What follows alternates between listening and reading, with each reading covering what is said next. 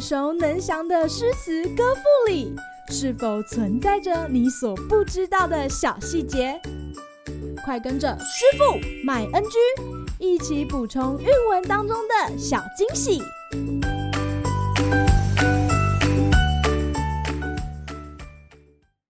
大家好，欢迎来到今天的师傅麦恩居。今天要和大家介绍崔护的《题都城南庄》。去年今日此门中，人面桃花相映红。人面不知何处去，桃花依旧笑春风。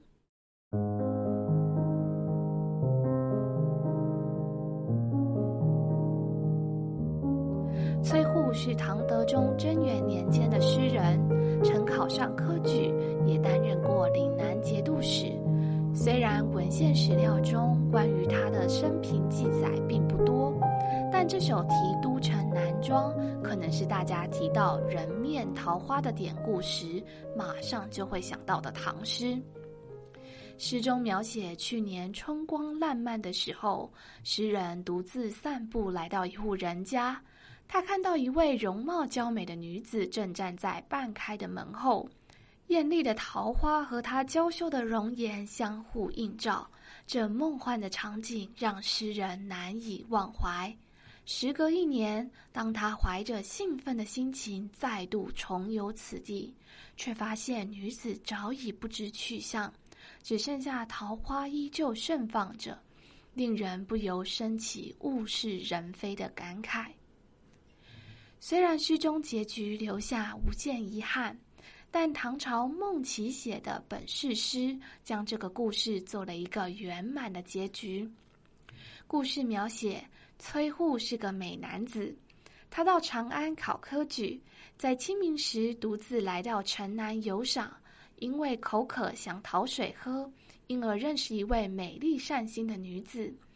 崔护出言想搭讪她，但女子没有回应，两人相互注视许久。崔护才依依不舍地告别。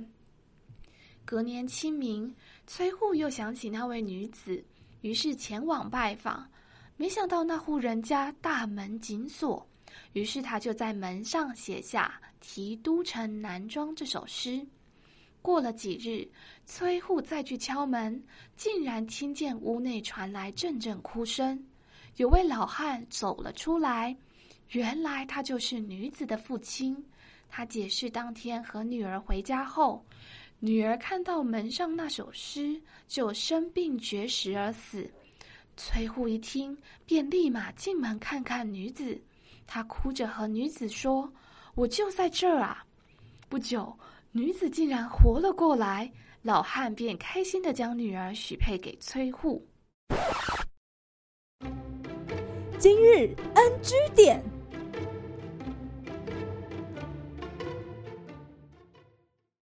人面桃花这个成语就是出自于这首诗，用来形容景色依旧但人事已非的感伤。另外，宋代欧阳修写了一首词《生匝子·元夕》，它的内容可以和崔护这首诗相互对应。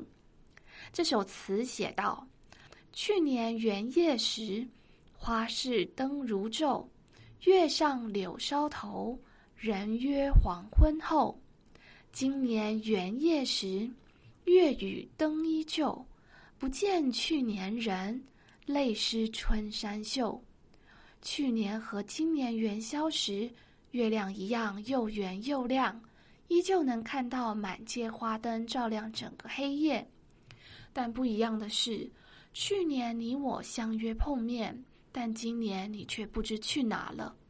悲伤的泪水打湿了我的衣袖。